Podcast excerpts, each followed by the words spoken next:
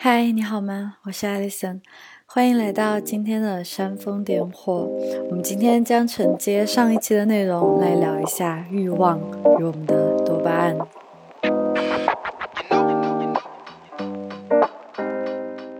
在上一期，我们其实是一起聊了一下如何让时间慢下来，或者说延长一种我们自身对生命的时间感。那在其中，当然提到了对新鲜感的追逐。但是大家都理所当然的可以想象到，如果我们在人生当中只是去追逐新鲜、新奇的东西，那肯定也会掉入陷阱，对不对？那这就是多巴胺的陷阱。今天我们一整期的内容都全部会投入给多巴胺这一个神经递质，它当然是非常出名的一个话题。我相信你在很多地方都一定听说过它，阅读到过它，而且现在几乎所有的文章，所有跟脑科学相关的或者提到心理学上很多东西都会提到多巴胺，但是。我在找文献的时候，还是发现有很多文章会对多巴胺有一定的误解，尤其是中文的内容。所以今天在我们开始以前，我觉得很有必要和大家一起好好的学习一下什么是真正的多巴胺。那可能。了解我的小伙伴或者有关注我的社交账号的，可能知道我在这几个月都在密集的学习一些脑科学的内容，是一些非常基础的知识啊。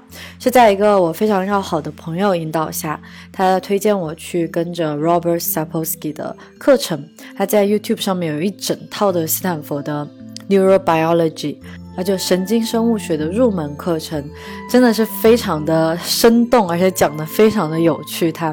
他是真的，我觉得完完全全不是掉入了科学陷阱里面那种的科学家，因为我们知道，其实很多科学家也会非常的固执，会认为只有自己的学科才可以解决人生当中所有的困难。那当然，这也是非黑即白的一些科学陷阱。那 Robert Sapolsky 他完全不是这样的人。那我在追随他的学习，以及他他的课程和他的书籍《Behave》这一本非常厚的大部头的书。对神经递质，或者是对一些我们都耳熟能详的一些脑科学的知识啊，就重新的梳理了一遍，而且是非常有系统性的、有逻辑性的去学习了一遍。所以今天也愿意跟大家，也想和大家一起分享一下，还有包括我们。之前才刚刚聊到的关于学习的底层逻辑，对，是不是有提到要输出？那么我借着这样的机会，我希望我可以把它讲清楚的同时，也是我自己在学习的一个过程。当然，如果可以勾起你一点的好奇心和启发，那也会令我感到非常的喜悦。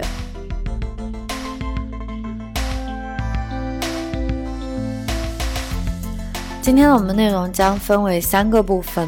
首先是多巴胺，它究竟是什么？我们以它作为你的朋友的角度去看一下它的运作机制，同时你会发现它也是你人生中最大的敌人。第三部分，我们就一起来探索一下，我们怎么样给多巴胺解毒。我们大家现在真的都有一个神经病，就是被多巴胺劫持。所以在最后的部分，会和大家一起聊一聊，有没有什么样的方法可以去为多巴胺排毒。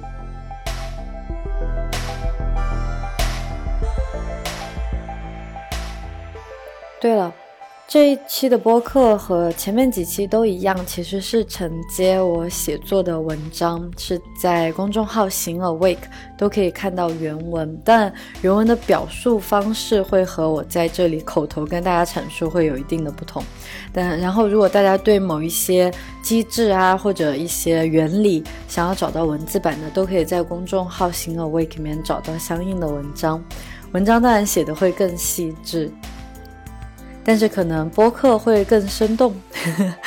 那首先有件事情点破说出来，大家应该都不会反对，尤其是我们对个人成长的追求啊，对思维认知的升级，或者想要去解码财富的秘密，还是向往神秘绚烂的爱情，我们为了生活所做出的一切努力，其实都是为了一个目的：过得快乐一点。那如果谁有能让快乐延续的方法，那他一定是全世界最有钱的人。那刚刚好在写这篇文章的时候，Elon Musk 变成了地球首富，倒也不奇怪，他肯定还会变成火星首富。虽然特斯拉的销量与产出都远远不及德国一众声名远扬的汽车民企，但是他名下的特斯拉、SpaceX、Hyperloop、OpenAI 以及 Neuralink 等公司，它分别涉及了能源行业、交通产业、航空发展领域、基础设施建设、炙手可热的人工智能以及脑神经、高科技脑机接口、黑客帝国般的探索。总结来说，它贩卖的可不是那几台电动汽车，而是整个人类未来的。希希望我从二零一二年在新东方做美国高考写作老师的时候，我的备课的第一个人物就是 Elon Musk。每一次和学生聊到他，都会兴奋不已，好多次全班都一起嗨了起来。那现在也快要十年过去了，Elon Musk 变成了世界的首富。但是我们可以看看他做的产业，其实不管是他，还是一直长期在世界首富的那一位亚马逊的创始人 Jeff Bezos，他们不仅改变我们的生活方式，也同时是最刺激我们大脑神经系统的新科技。事实上，不仅是 Elon 或是 Jeff。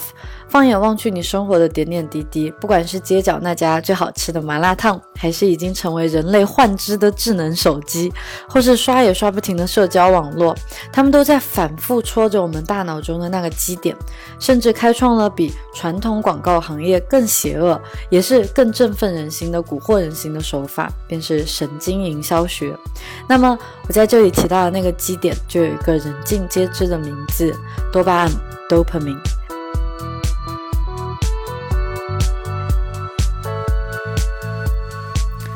可能大家和我在从前一样，一看到多巴胺，嗯，很熟悉啊。我们高中生物可能都学过，然后再看到很多自媒体也在聊它，它是一个非常火热的话题啊。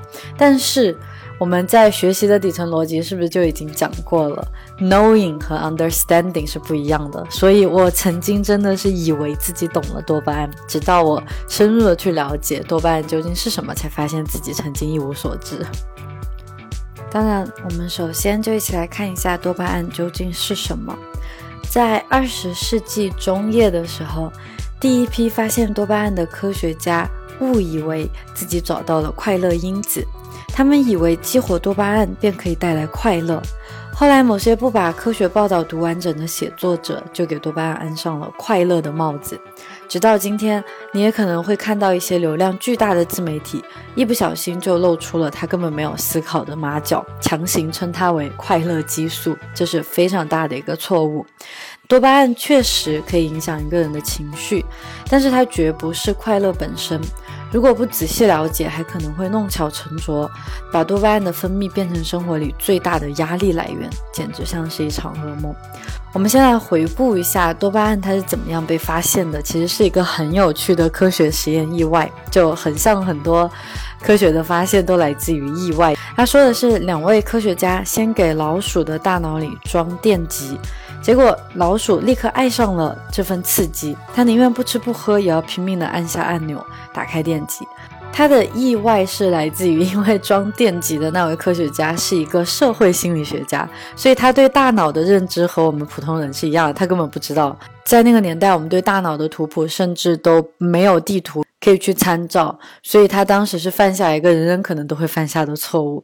Anyway，他是误打误撞的，刚好。把那个电极装在了基点上，就是可以分泌多巴胺的一个基点上。结果就是他们的实验室也以为自己找到了快乐中枢，因为光是看实验的结果，小老鼠连传宗接代和吃东西的性质都没有了。这不是快乐是什么？你可能常常会读到有人这么形容：小老鼠把自己爽死了。这是一个天大的错觉。那在二十世纪的下半叶。在那个时候，科学家还可以在人类身上做一些实验。这时候的研究对象既然是人类，大家都可以开口说话了，就可以描述自己经历了什么，就不用再像在小老鼠身上那样去猜。脑科学家就发现，嗯，好像不太对劲了。虽然这些人们，这些实验对象的人们，他也像老鼠一样，很喜欢去刺激大脑中的那个电极啊。他们喜欢到什么程度？每分钟可能就会去按压四十次，电击自己四十次。只是他们都不怎么快乐。相反，他们点的越多，他们越感到焦虑，直到最后坦言说，这种感觉真的令人非常沮丧，却也仍然无法停止疯狂按下按钮的欲望。是啊，我们看到这里知道，小老鼠它不是被爽死的。我们找到的这个电极不是快乐，而是困扰了人类几千年的精神折磨——欲望的本质。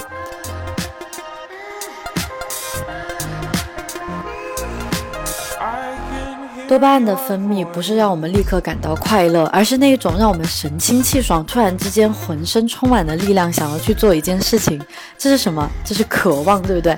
所以多巴胺它是激起了我们那种还想要的心情，它是一种奖励机制，它让我们以为再按一次，接下来就会有更好的事情发生。那你按了之后再来一次，它会不断的刺激你去做，去想要更多更多。这种情况我们都不陌生了，这是一种上瘾的症状，而且它绝对不是毒品的专利。我们在日常生活中或多或少都接触过这种令人着迷的感觉。我们对糖、对酒精、金钱、爱情、尼古丁、未知与新奇，还有一切与性相关的内容，我们都从最初的兴奋不已到想要更多。还有，这世界上一切有价值的服务或是无价值的消费，它们其实都是建立在对多巴胺的利用之上的。最让人警醒的就是一个新的市场营销手段正在鼎盛期——神经营销学。如果我们不想缴纳那么多毫无必要的智商税，我们应该学学如何反攻现代商业巨头的神经营销法，了解自己的多巴胺。那多巴胺当然是我们的朋友。它令我们感到，可以说是我这几年在写的，包括我在二零二零年的新序言当中所提到的那一种双眼发光，对不对？感觉浑身充满了生命力，其实就是来源于多巴胺。而多巴胺究竟是什么呢？它被称为神经递质，神经递质就是一种神经元，就是我们大脑的脑细胞相互之间通话的一个信使，它就是到处去传信的，告诉大家，哎，现在我们出来了，现在多巴胺开始运行了。你可以想象某个脑区会在这个时候发光发亮，神经元开始通话，大脑产生渴望。你可能正蠢蠢欲动，做出某种行动了，可能要打开手机了，要划开手机，打开某一个你喜欢的社交网络。这是大脑的一种奖励机制啊，毕竟我们是在行动中获得生存的意义的。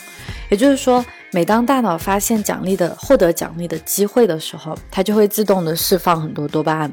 总结来说，多巴胺不会令我们快乐。而是让我们更强烈的去追求快乐，这很符合我们对基因进化的理解。为了更丰富、更成功的繁衍后代，我们的大脑得先让我们对生命本身产生浓厚的兴趣，例如食物、例如性这些基础的东西。这是多巴胺的美好，但是同时你又会发现，我们欲求不满的时候会痛苦，而且我们想要得到更多也会很痛苦。这是多巴胺的陷阱。那多巴胺分泌那种感觉妙不可言。它的存在本身就可以令生命的体验更加丰富，同时也是人类卓越的创新能力的发源地。我们虽然都听过一句老话“无欲则刚”，说的好像是无欲无求的人是最刚强而不可击倒的，倒也符合逻辑。可是，如果由字面意义来理解，那个无所欲求的人还能被称为是活着的人吗？人只要拥有生命，就有生存的本能。从进化论的角度来看，本能就是欲望，欲望才带来了生命。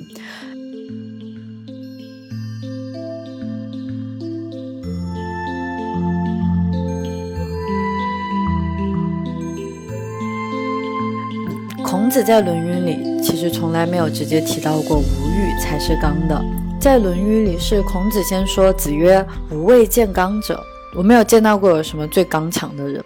然后就有他的学生对曰：“有的啊，生辰。”子曰：“臣也欲，焉得刚？”也就是说，生辰这个人他也有欲望，他怎么会是刚强的人呢？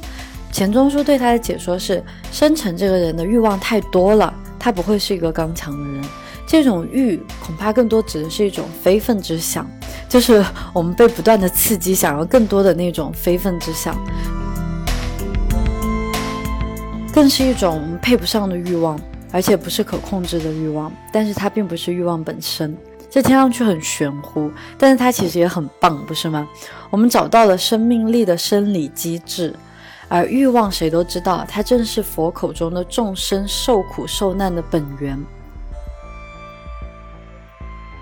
那么，我们真正要学会的不是逃避欲望，而是我们怎么样和欲望成为朋友，去了解它，去懂得它。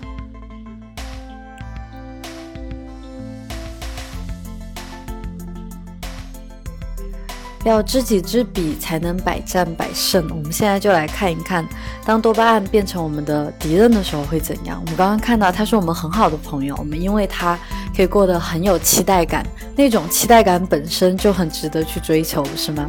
那他也可能会变成我们的敌人，这是肯定的。我们在上一期聊到的是，我通过不断的旅居。不断的更换城市与国家，过上一种数字游民的生活，它听上去真的棒呆了。但是总有一天我会发现，总有满足不了我的山海，总有满足不了我的心的人。那我这样自顾自的去更换节奏，确实很爽。但是它带来很大的新的问题，就是我搬到柏林以后，开始感到无聊，我开始感到不能够，就是失去了接下来可以到另外一个城市、另外一个国家的可能性。会让我觉得很难受，这是我开始意识到完全被多巴胺给劫持了。我们聊过一期是讲数字极简主义，我们对新闻、我们对社交网络、对手机互联网的这种沉迷，它本身就来源于多巴胺，对不对？我们每我们大家都听说过，我们每获得一次赞，我们每得到一条评论，这种反馈机制让我们更想要打开这个社交网络。我们看到一张好看的图片。我们想要看到更多，那所以这都是一种令我们上瘾的一个机制。那这种情况下也被称为多巴胺劫持，就我们好像变成他的奴隶，就在原地刷刷刷，一直刷到我们上一期聊到的内容，在这种高速的体验当下，但是回溯的时候却发现时间不见了，这一生就是白过了，这是一个很危险的境地。那么多巴胺对我的劫持，却是在旅行或者在新的地方、新的朋友这件事情上，这是真的很疯狂。因为柏林算是一个我在青少年期梦寐以求的城市。虽然我一六年搬到了德国，但是我从来没有在柏林生活过。我来柏林玩过很多次，也小住过一段时间。这是我真正第一次获得了留在这里的机会，可是我却拼命的想逃走。这也给了我一个机会，好好的去观看自己现在的感受，观看自己的生活究竟是进入了一个什么，好像我以为自己有掌控感，但其实完全失控的一个方面。而且我到现在还是认为，我觉得柏林它可能是全世界最酷的城市了，因为这座城市真的是对主流文化完全的嗤之以鼻。当然，它也有它的负面的东西。而且夏天的柏林真的是美好到难以置信，但我在当时却深陷其中不得安宁。这也不太令人感到意外。作为数字游民，对新鲜地的追逐有一个致命伤，那当然又是我们的多巴胺在作祟。这里就要提到一个，我认为应该是对于我们人生来说，或者对于懂得人生来说最关键的一个第一要素、第一个原理了。它非常的简单，什么意思？就是多巴胺的阈值会不断的提升。因为我们随着年龄的增长，就会发现啊，我们实现欲望的时候，正是快乐消磨殆尽的时刻。你会发现，大脑对一件新鲜事的刺激，很快就会回到基准线上，回到一种生物最基本的内稳态平衡 （homeostasis） 这种状态。我们只要学过生物，都会有了解它。它指的是生物有机体生存的一个基本功，在一定的外部环境下，生物体自身通过调节回归生命基准线的一种功。能，例如我们在外面天气很热的时候，我们身体就会不自觉的缩起来，缩得很紧，其实就是为了去平衡我们身体的体温。还有运动的时候，体温会增高，那我们就会大量流汗等等。这个是一个我们的内稳态的一个状态。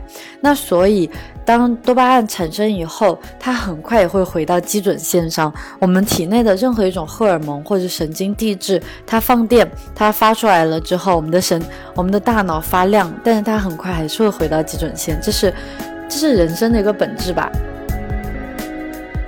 大家也应该都听过一个实验，就是去调查那些中了大奖、中了彩票的人和那些可能因为车祸而失去手脚的人，他们的快乐与悲伤最后都会回到基准线。那些中了大奖的人并不会因此就快乐一世，失去双脚或者双手的人，他们的痛苦也并不会延续一生，他们还是会过得很快乐。所以这是很有趣的一个东西，它其实就来自于多巴胺的阈值会提升。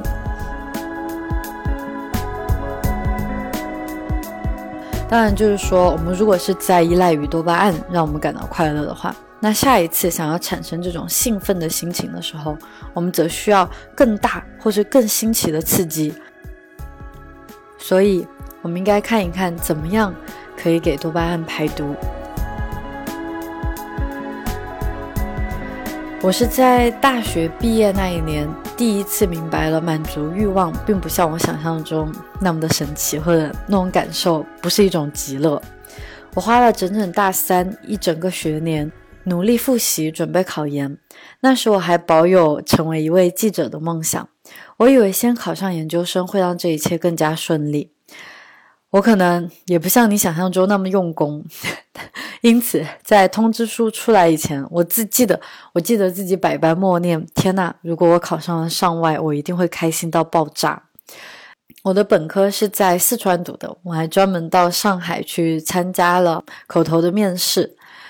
最后，当我通过面试，在榜单上看到自己名字的时候，我记得，我到现在都很清晰的记得那种。没有任何感觉的感觉，更糟糕的是，回到了校园里，身边的朋友都为你兴奋不已，你真的什么都感觉不到。今年恰好皮克斯又推出了一部高分成年人动画《心灵奇旅》啊，So，说的不正是这样一种感受吗？当爵士乐钢琴手的男主历尽万难，才发现得到了自己最想要的东西时，留下的却是一种空，那种空的感觉，正是这样一种心情。这个道理其实不需要脑科学基础知识，我们就可以理解。只要是认真生活，并且认真反思的人，都会自己弄明白的。正如这一句话，到现在也不知道究竟是萧伯纳还是王尔德说的：“人生有两大悲剧，一是得不到你想要的东西，另一个则是得到了你最想要的东西。”那么我们到底要怎样呢？还要不要呢？像我们之前提到的那种。口腹之欢，或者是像社交网络刷手机，它是一种低投入高回报的虚假的快乐。我们真的不需要投入什么，你只需要打开手机，坐在原地刷一刷就好了。而且那种快感，它立刻就来了啊！可以看到更新的，看到更新的，可以买更新的、更便宜的、更好的。其实他们也是真实的快乐，它在当时让你更有动机去继续，但是它带来的后果会比较严重。所以我觉得到这里是的，我们都有神经病。我们每天的生活、感知、情绪，在很大程度上都依赖于大脑的神经元是如何通话的，对不对？这不仅仅取决于你是谁，也就是说那些你无法改变的基本构建，例如你出生的家庭、成长的环境，还有你的基因排序，但是更在于你在后青春成长时期是如何接触这个世界的。这又回到了我在一期播客，也是在文章里有详细提到的，为什么我们的年龄越来越大的时候，会觉得人生会越来越的顺利，而且真的人生会变得越来越好，其实是有脑科学去做支撑的。但是在这期间，在变好以前，我们是需要触地的，触地才可以反弹，也就是在后青春成长时期才会完全连接上的前额皮质。我们最近的这几期内容全部都是脑科学了，所以是被欲望掌控，还是你反过来认识欲望比较重要呢？注意，我们不是说要控制欲望，任何控制的意图都是一种对抗，一旦产生了对抗，就会出现矛盾。任何的矛盾都不会带来丝毫的安宁，所以我们要学会的不是控制情绪，不是控制欲望，而是了解人生欲望。它是人性，它是人生的基础课。我们到现在应该都明白一个很长的道理：人们对新鲜的追求是无穷无尽的，所有人都是喜新厌旧的，你我都一样。甚至是离群所居的僧人禅心，他们其实也一样。那些住在寺院的人，其实不是我们想象中清心寡欲的圣人。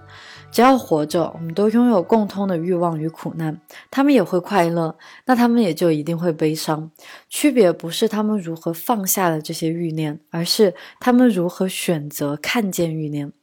对于多巴胺的解读，我给自己找到了下面这三个方法。如果能够做好，你会发现你可以接受任何苦难，你不会永远快乐。谁向你保证你如果可以一直过得很幸福？赶紧逃走，这是不可能的事情。我们真正要学会的是如何接受苦难。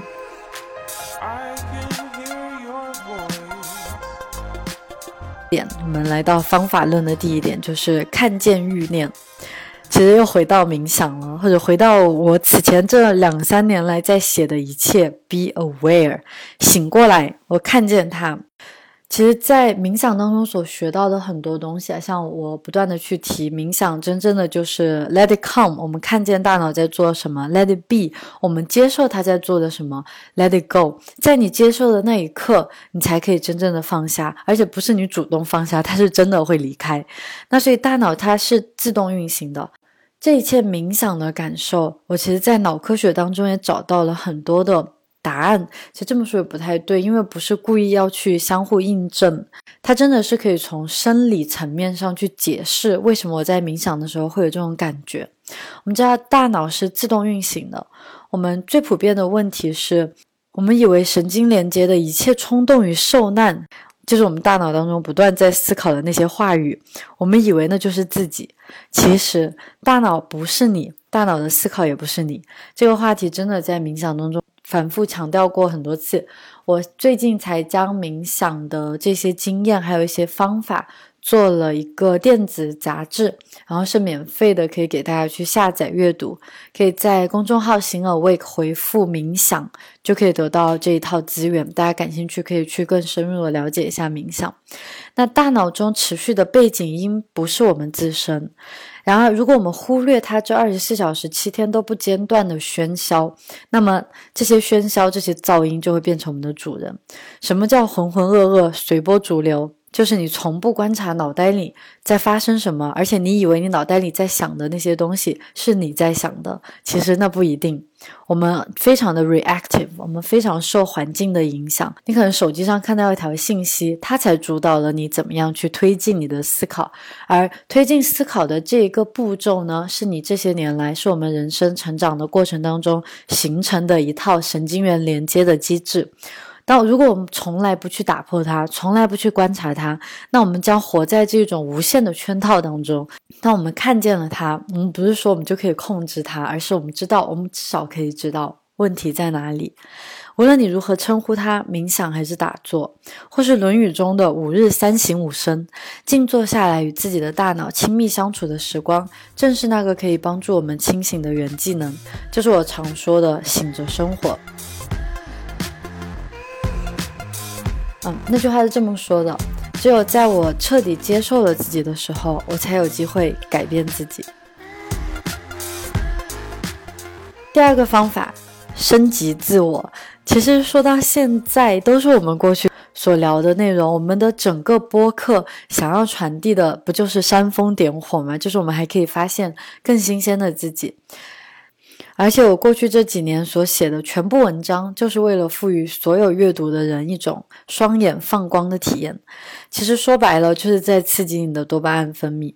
但是这份多巴胺可不是那种用轰动博眼球的信息来交换的。你们发现我的文章写的越来越长，我的播客现在录的也越来越长，就连做的视频节目也倾向于长时间的瑜伽陪伴。倒也与时间长短没有什么太大的关系啊，关键仍然是我虽然写的是自我提升，但是不像知识付费那种允诺即时回报一般的骗局。这里说的是那种没有捷径可走的自我提升，是需要你亲身去思考、整合，最终做出行动的。现在你会明白这是一种什么样的多巴胺刺激。乍一看，学习新的东西。认真阅读一篇经过作者思考过的文章，是一种需要高度投入的状态，而且这种投入在短期内收益都不是很明显。但世界上最懂得自我发展的人，恰恰是花了最多的时间在那种需要高度投入、短期内低收益，长期却可能产生巨大收益的行动。例如，我们认真读一本高价值的书，创办一个公司，花近一万个小时拉小提琴。当然，这我是在调侃一万小时定律。我们之前的文章也分析过这个刻意练习、长期保持锻炼等等。事实上，这些都是我们全人类都知道的道理，但是却过不好那一生。其实就来源于我们是怎么样去理解一个行为可以给我们带来怎样的快乐的。比起花两个小时读一本哲学著作、刷手机或是追综艺的时间，当然更轻松、更愉快。但是这种明显是低收益，然后我即使可以得到高回报，长期来看却是零回报，甚至有可能是负面损失的行为。对的，我们失去了时间，我们浪费了精力，我们甚至可能得到了更多的焦虑，正是多巴胺的陷阱。正如二十七岁的时候，我自己拼命的看电影、看电视剧，骤然就落入了人生低谷，陷入了抑郁这般的结局。不断去发现一个新的自我，是从二零二零年我开始写作的更重要的一个方向。关注自我成长，学习新的东西，但是是从思维方式的转变来做更新的更迭。这是一种给生活可以持续注入新鲜的最佳方案，因为它恰恰需要你做出那种需要高投入。却短时间低回报而长期效益非常高的事情。未来最成功的人一定是那些终身学习的人。仔细看看他们的行为模式，你会发现他们还是最快乐的那群人，因为多巴胺都变成了他们的朋友。他们可以利用多巴胺去做那些看起来很难的事情。这个听上去也很像 Robert Sapolsky 在提到的我们的前额皮质，其实就是可以令我们决定、令我们选择去做那些看起来很难。但是在长期看来，其实收益很高的一些行为。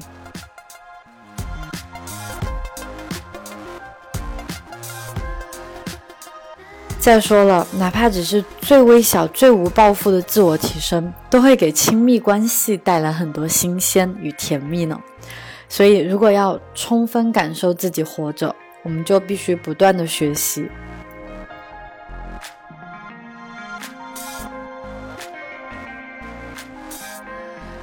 方法论的第三个点，选择性无聊。那这时候我们是真正切入主题，回答上一支播客、上一篇文章提出来那个问题：我们怎么样去平衡新鲜感对新鲜感的追求？我们知道，丰富的人生体验、丰富的人生经验，可以给我们的人生拓宽非常大的限度。那但是我们怎么样去平衡这个新鲜感的追求呢？所以我在这里提出的是选择性无聊。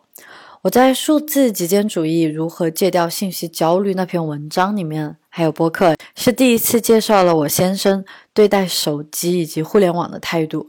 他大概是从二零一五年的时候就开始强制性的放下手机，而且再也不用任何社交网络。他到现在都没有任何社交网络的账号，并且共同商定家里的卧室不得有电子设备参与，也就是不要在睡前刷手机。二零一九年夏天，我回国陪伴父母，我去见我的发小闺蜜，准备留宿过夜。当我关掉手机留在客厅的时候，她惊讶不已。我把家里的情况告诉他，他哭笑不得，说：“凭什么他要规定你什么时候不能用网络啊？你居然受得了？”那但是我仔细想想，我为什么答应了我先生的提议？这其实不难理解。虽然当时我们也才二十三四岁，正是对社交网络最难以割舍的幼稚期，我当然不能立刻理解他的用心，但是我知道他的决定是正确的，而且我们直到今天都在为这个决定而深深受益。我们拥有了更多嬉笑打闹的时间，更加认真聆听对方的倾诉，也因为剥离网络信息的轰炸而睡得更好了。这是我第一次明白选择性无聊的力量。要注意，这是选择性的。我们多次提到了，包括早起啊，去做瑜伽、做冥想这些从习惯上来改变生活的一些行动，他们可以带来生活正面的影响，不是因为这个活动本身。而恰恰是因为它带来的掌控感，所以当我选择性的，尤其是当我自己决定去做一些打个引号无聊的事情，让我的生活更慢下来、放慢速度的状态的时候，你会发现这种投入可以带来非常安宁的回报。其实很好理解，假如我们每天都吃最爱的麻辣烫。那么根据多巴胺阈值提升的效应，大概到第十天，只要闻到麻辣烫的味道，你就会想吐了。但是假如你断食了十天，只喝水，结果是原来那不太有吸引力的胡萝卜沙拉，也会在此时变得诱人无比。这正是选择性无聊的力量，也是为什么我和我先生仍然在每年都会尝试断食的体验。当我们降低了新鲜事物对自己的刺激，那么一场雨会比音乐动听一百倍。这多有趣啊！这正是通过降低低投入高回报的娱乐活动，来让自己更容易快乐。我们说的不是放弃娱乐，不是放弃去享受，而是当你懂得怎么去承受无聊的时候，你会发现你的快乐会来自于最微小的东西。这真的是人生最大的礼物。脑科学家对长期冥想者的研究发现，反复的发现，他们更容易快乐。我相信你现在明白这是为什么了。我们可能大家都觉得自己是一个很知足的人，很容易为天上的一朵云，为夏天吹过一阵风感到快乐。但是这是在我们最敏感的时刻。可是你可以想象，长期冥想者他的生活，我打个引号，看上去是不是很无聊？那么对他来说，一份甘甜，哪怕是清泉的那个味道。都可以给他带来一种非常极乐的感受。古希腊斯多葛学派的哲学，我们也已经分享过许多次了。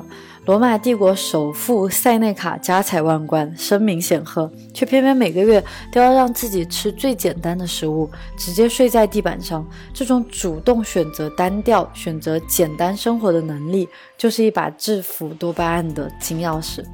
事实上啊，全世界现在正在经历的这场疫情，正是一个给我们踩刹车的机会。当然，也有人因此而陷入更强烈的娱乐刺激圈套。但是，终究你会发现，那些即时的快感多了一层低潮的阴影。疫情当然不是我们主动选择的，也正因为如此，它显得更加难以忍受。但是，换一个角度，如果主动一点，我开始慢一点。不用那么多消费，不用那么多聚餐，那么接下来的每一次消费与和朋友的简单聚餐都会变得更加令人满意。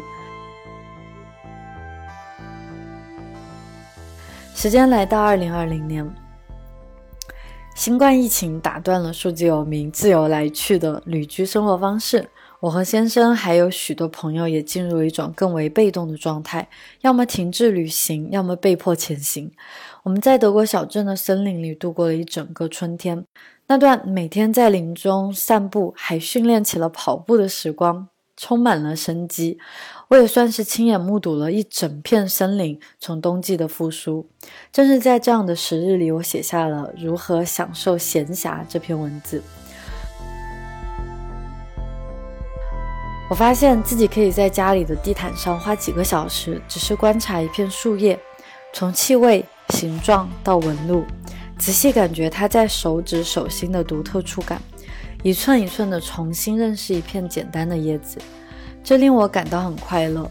一是我突然寻回了小时候蹲在地上看蚂蚁搬家的整个整个下午的感觉；二是我竟然在二十岁的最后几年学会了如何与一片叶子。度过一些简单又干净的独处时间。我最喜欢的当代思想家 Nassim Taleb 他就曾说过：“塔勒布，奖励不用太大，只要平凡就行。”我觉得这真的是非常一语道破天机。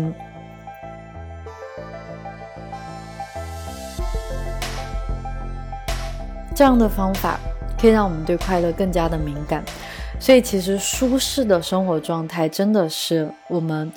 对生活最大的误解，我们常常误以为舒适，人生越舒适会越顺利，会过得越舒服。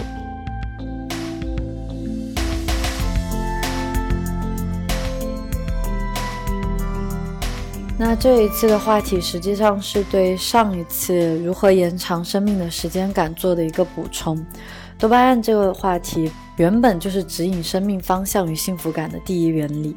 我再次提醒，多巴胺的分泌。不会带来幸福。如果你肯更深入的去研究、去观察、去探索，你会发现命里的一切懊恼与疑惑都会随着对多巴胺的了解而迎刃而解。正是因为和多巴胺变成了朋友，我才坚持写下那么多的文章。是不是讲到这里也看到了自律、自律这件事情，或者自控力这件事情背后真正的原动力？实话说，写作这件事情从二零一九年年初就不再为我带来任何的收入了。我不再接稿，而是做自己的产品。我也不花时间接无谓的广告，公众号的文章就突然变成了一件最为干净与纯粹的事情。当然，这不是说赚钱就是肮脏的，赚钱非常重要。我们未来也会聊更多这方面我曾经避而不谈的话题。但是，真正重要的不是你赚了多少钱，而是你在如何赚钱，对不对？这也和多巴胺有关，不是吗？那到最后呢，要和大家分享一件事情。我这一个长时间高投入低回报的付出，也就是写作这件事情，得到了我曾梦寐以求的结果。在过去的一段时间里，有三到四个出版社联系到了我。我这样一个简简单单、微小的存在，不过是自顾自的在做一切我最热爱的东西，写我热爱的话题，写我认为对人生真正重要的一些话题，也可以得到这样非常小小的认可。它不是什么顶天立地的事情，但是当我确认了自己的图书出版合同，这一种经过长时间的高度投入。到最终得到一个高度回报，虽然我再次强调这不是什么很厉害的回报，但是，而且甚至编辑的直言告诉我，这绝对不是一个赚钱的付出。如今的图书销量在与成本在国内是极不成比例的，但是于我个人来说，它所带来的喜悦是多巴胺都无法完成的。当然，这其中还需要多巴胺的协助，才可以助我一臂之力完成更高价值内容的书稿。我也会在书里更加详细的去诉说我是如何借助多巴胺的帮助过上梦中的生活的。多巴胺甚至变成了我最好的朋友，让我选择去做那些更困难但是长期价值会更高的行为。我在二零二零年年初推出过一本电子杂志《创造幸福》，你们很多人都询问过我为什么不做一个纸质版的，希望接下来我们也会在纸张里再次碰面。这一次的内容聊了很多的心里话，那我写作的文风也更随便了一些。我们都一起和自己的多巴胺做朋友，当然还有更多很关键的神经递质，我会写在书里和大家分享。